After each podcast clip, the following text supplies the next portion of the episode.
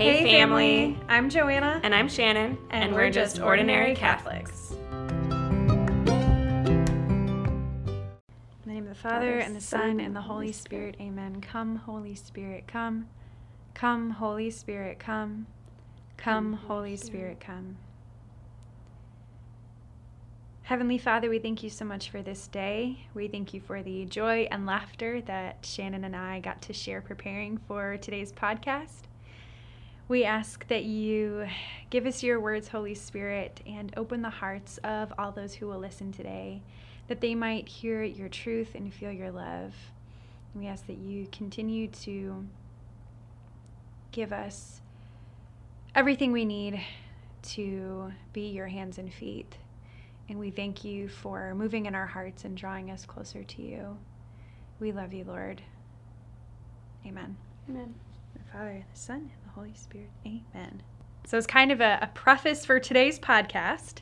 It is definitely more geared for parents and youth ministers or anybody who, who works with teenagers. Teens, you're welcome to listen, but the topic of today's podcast is actually when teens ask tough questions uh, and just kind of giving our insight as to some uh, tips and advice that we can give when teens do ask tough questions. So, just kind of a preface before we get started, uh, this is more geared towards parents. Another preface would have to be that we are not professionals. We are only speaking from our own experiences in ministry, and um, I'm a parent myself. So, I have been working with teens on and off about uh, 15 years. I have four children. My oldest is 12. And I've been working in youth ministry for five years. So I, I don't have any children. but that's kind of the, the experience that I bring to the table as well. So we're, we're not claiming to be professionals. This is not like scientifically, psychologically proven advice. This is just our experience with with this question that was asked to us, which is, is how to kind of address uh, when teens ask really tough questions. We actually got the topic for this podcast from a comment that was made on one of our Instagram posts. So we wanted to address it because we thought it was relevant and we thought it could be useful to parents out there that are listening. Let's set up the scene here. Most of the time, when a hard question is asked, you're like doing the dishes or folding the laundry if you're a parent. I know that's when I asked my mom tough things she was like in the middle of something. When she's not looking at you. Right? Mm-hmm. Or, you know, for me, it'll, it'll be like I'm cleaning up after a youth night is over, and that's when they'll approach me to ask questions. And you feel like, oh my gosh, this is too serious too soon, or they're too young to be asking. My philosophy is that if they're old enough to ask, they're old enough to hear. And if they're not going to get the answer from you, they're going to find it somewhere else. You'd be surprised how young teens are exposed to some serious stuff. And if they're being exposed to or hearing these things in school or finding them in some rabbit hole of YouTube or online, then we should do our best to try to create a safe space where they can talk about those things and ask those questions. And the internet is a rabbit hole. I have totally fallen prey to this where I've fallen into a rabbit hole of YouTube videos or Instagram reels, and it's really easy for kids and teens to fall into that as well. Yeah, and it usually starts out pretty innocent. I always monitor what my kids are watching on the computer. Our computer's in the kitchen. For a little while, a couple years ago, they were really into megalodons and they did so much research, so much research. They found this place. It's in Florida. It's called the Devil's Den. It's a, a cave, that underwater cave. I think I've seen it on Instagram um, actually. And they they were having a great time. And one of my kids clicked on a video that was I don't even know computer animated, animated. of a demon living in this devil's den. Oh, that's freaky. Yeah, gave my like kids that. nightmares. And all of a sudden, they just we're not looking at the right thing. That's a very PG example, but it happens a lot. Um, it does. So we have to give kids and teens a place to go and look for information. There's a lot of good places that you can guide your kids to to look for information, like Library Spot or the History Channel has a website. There's a kids version of Yahoo. There's a kids version of National Geographic. Fact Monster is a, a kids internet website as well. Uh, the USCCB, they actually just got a new website and it looks way you better. love them. Which you should. Yeah, I try to encourage my kids to explore and research on their own. It's our jobs as parents or as youth ministers to teach them how and where to get the information. So But that's we- the first step, I think, is to, to guide them in the right direction so that when they do have questions, they know where a good place to look for an answer actually is. Exactly. So they have they they are equipped with the resources to know, okay, this is a safe place for me to go. Like this is a safe website for me to go and try to seek out this answer. So what happens when they do ask you a direct question that is uncomfortable, you feel like it's too fe- serious, you feel like it's too soon? Well, the very first thing I do, my biggest conscious effort, is to just control my reaction. It's easier during COVID when if I'm wearing a mask. Uh, that's why I wear a mask. I'm just kidding. But I try really hard, especially for my middle schooler, to not make him regret asking me questions in the first place or give away my own feelings and have him jump to conclusions on how I'm going to respond, which would end the conversation before it starts. I think that's sometimes kids are self conscious about asking. So if you react in the wrong way, they'll shut down and uh, never mind, never mind, and they'll take it back, or they, you know, it ends the conversation, like you said, before it even begins. Because some questions that they ask can be embarrassing or can be, takes a lot of courage for them to come to you and ask. Sure. If you think about being in school and ask a question and your friends laugh at you for asking the questions, or the teacher says, I can't believe you don't know how to do this. I have been in that position before. And Yeah. ugh. anyway, It stinks. It stinks feeling like dumb. like you asking a asked a wrong, Yeah, like you asked a bad dumb question. or a bad question or a wrong question. So after remaining perfectly calm and straight face emojied and everything, Straight Um, face emoji. I tried. That's my goal. um, before I start answering, I always, always, always ask follow up questions to get a better context for what is being asked. I'll say, Where did you hear that? Or for my 12 year old, he reads a lot of information in books. Can you spell that for me? Sometimes I've answered the wrong question just based on that he didn't actually ask me the words I thought he was asking me. Oh, that's right. Because he like said it wrong or mm-hmm. pronounced it wrong. So you Yes. gave him a really long, elaborate answer. And like he was like, okay, but wait, what is that? Yes. Or I'll ask, what do you think the answer is? And get them talking first. Because sometimes there are context clues, and kids can kind of get a gist of, I think I have a general idea of what this word is or what that means, but I don't necessarily know exactly what it's defined as. Or just even why they're asking the question in the first place. You could always kind of get a better feel for what they're actually thinking if you ask follow up questions before you jump to the conclusion. We also don't want to make kids and teens feel uncomfortable, so validating them in that they're asking good questions and you appreciate them coming to you to ask is important too. I always, and it always also gives me another few seconds to kind of compose myself and my reaction and maybe pray quick Holy Spirit prayer to get the wisdom to respond. But by like taking a moment to pause and just affirm them in, hey, this, like, I acknowledge that it takes courage to ask this question and I, I appreciate you coming to me for it. I always give a truthful answer and I answer the direct question. I do not elaborate. I speak in a language that is comfortable for the kids. So when I'm working with the teens, I'm going to be talking a lot different than if my six year old came and asked me a question. Right, because the things that like an 18 year old girl, high schooler would ask me are going to be way different than a middle school g- guy would come ask me. You know, they're they're going to be so different. So my answers need to range and be appropriate for the audience that I'm addressing. After I answer, I ask, Does that make sense? And I always end my conversation if they say, Yeah, that makes sense. I'll ask if they have any more questions. And that will leave the door open for them to think and process through the answer and open them up for more questions. I don't want to shut anybody down. In a similar way to where YouTube is kind of a rabbit hole or, or Instagram or Wikipedia or whatever is a rabbit hole of information. Sometimes it can be like that when you're having a conversation with somebody too, but I think in a, a healthier way because you can control like what you're responding with. So maybe your answer they ask you, hey, you said a word in your answer that I don't quite understand. Can you define that? Or what about in this situation? And I think it, it can also lead to more questions. More questions. Questions are good.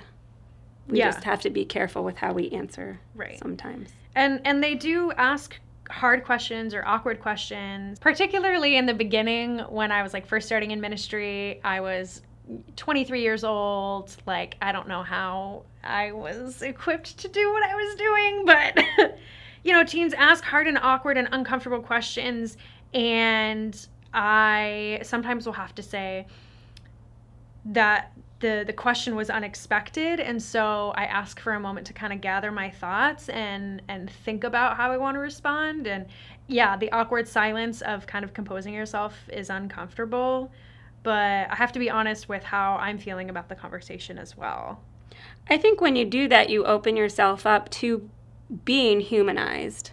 I don't know all the answers. I get uncomfortable sometimes. So to express that to the people that are looking up to you, I think, in my experience, has made it easier for them to come to me again.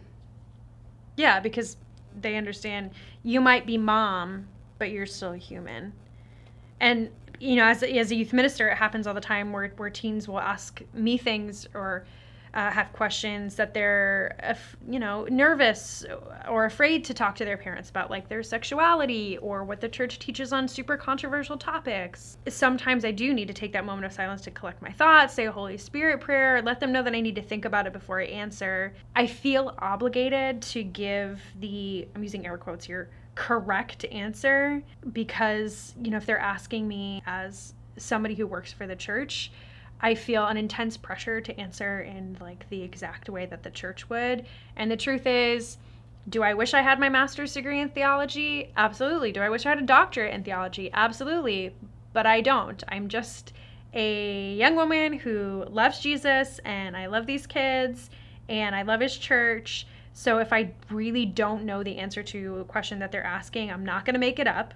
I'm not going to make up an answer. Tell them what I think they want to hear, tell them what feels good.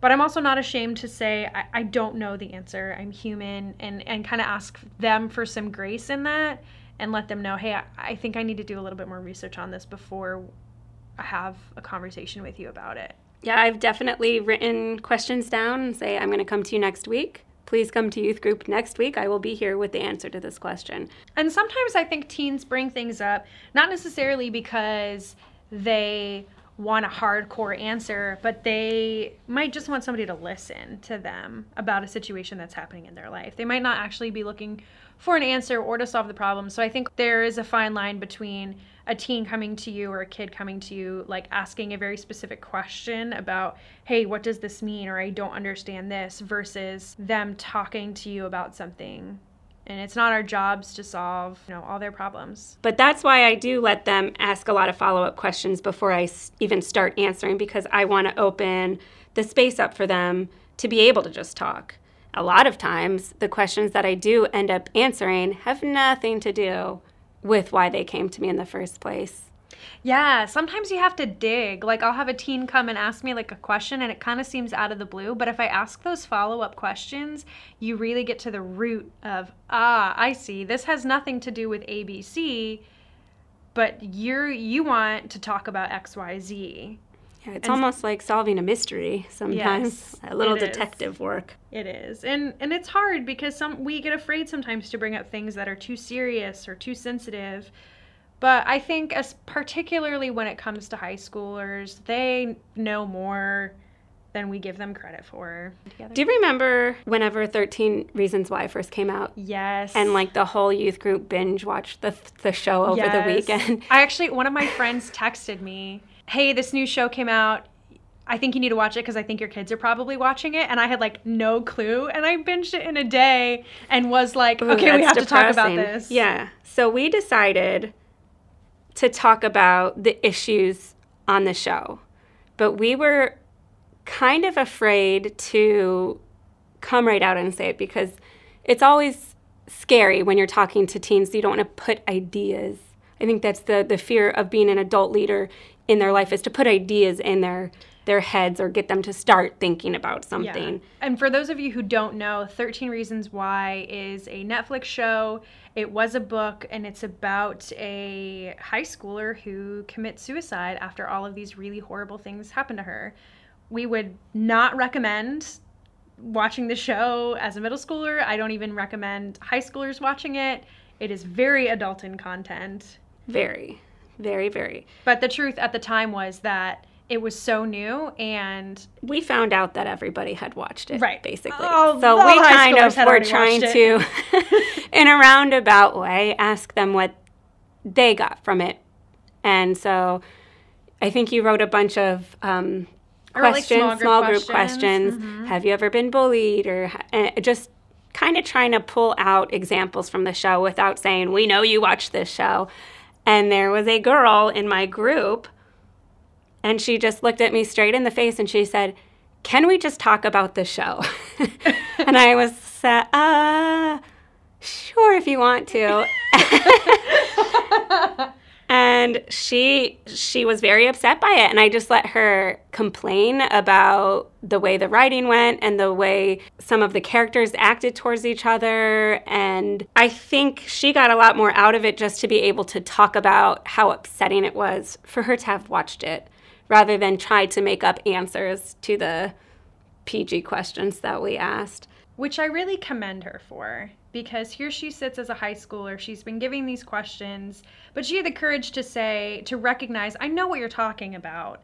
And I have watched the show and I do want to address exactly what happened in the show. And I've actually been to several like mental health care. It's called like mental health first aid training. Oh, okay. Put on by the diocese to help equip people who work in ministry, and they, I, I do appreciate everything that we've talked about in those trainings. And if that's something that you want to talk about in a future podcast, please, please, please let us know on the Instagram account at an ordinary Catholic because I do think it is important to talk about, but that is tangential too. Sorry, the, the core of what we're talking about today. All that to say, teens are exposed to a lot of different things. We can't always control what they're exposed to, but what we can control is we can give them a safe, healthy, and holy space to be able to discuss those really hard topics or ask those really hard questions. And the truth of the matter is, and this this has always kind of bothered me, is, is when people say, "Oh, the youth are the future of the church," mm. and that is so wrong because the youth are the church of today young people and some of the teens that I work with are bringing their parents to mass. They're the ones telling their parents like we got to go to mass or I want to go to youth group and I really really really truly believe that these kids and these teens they're hungry for Christ and giving them a safe space to come and to talk about it, whether it's at youth group or creating a safe environment in your home where you can have these really hard conversations, whether they're about religion or not. Everything that we do comes back to the core of who we are, which is Jesus. Saint Pope John Paul II brought young people closer to the church. He founded World Youth Day. I think the first one was in 1986. I don't actually know. 1984? Ask Siri. Hey Siri, when was the first World Youth Day? Here's what I found from wikipedia.org. World Youth Day was initiated by Pope John Paul II in 1985. Oh, I was so close. You're so close. I just danced around it. Millions of young people came from all around the world, and he challenged and spoke directly to, literally walked with youth. He addressed them and empowered them. We have to give them the tools that they need to grow in their faith in a safe and healthy space and trust Jesus to do the rest. Amen. If you have any tips for how to talk to children or teens, or if you are a teen and we just totally blew this one, please let us know.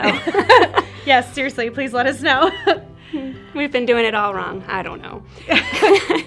we would love to talk to you more about this, so grab a coffee with us one day and we will chat some more about it. We'll pray for you. Please pray for us. We'll, we'll meet you in, in our prayers. prayers. Oh, sorry. One day we'll get it right.